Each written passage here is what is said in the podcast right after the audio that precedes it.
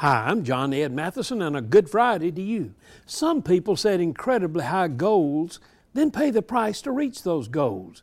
They are an inspiration to all of us. Damian Browne is an Irishman who set a goal of rowing across the Atlantic from New York to his native Galway. He recently accomplished it in 112 days.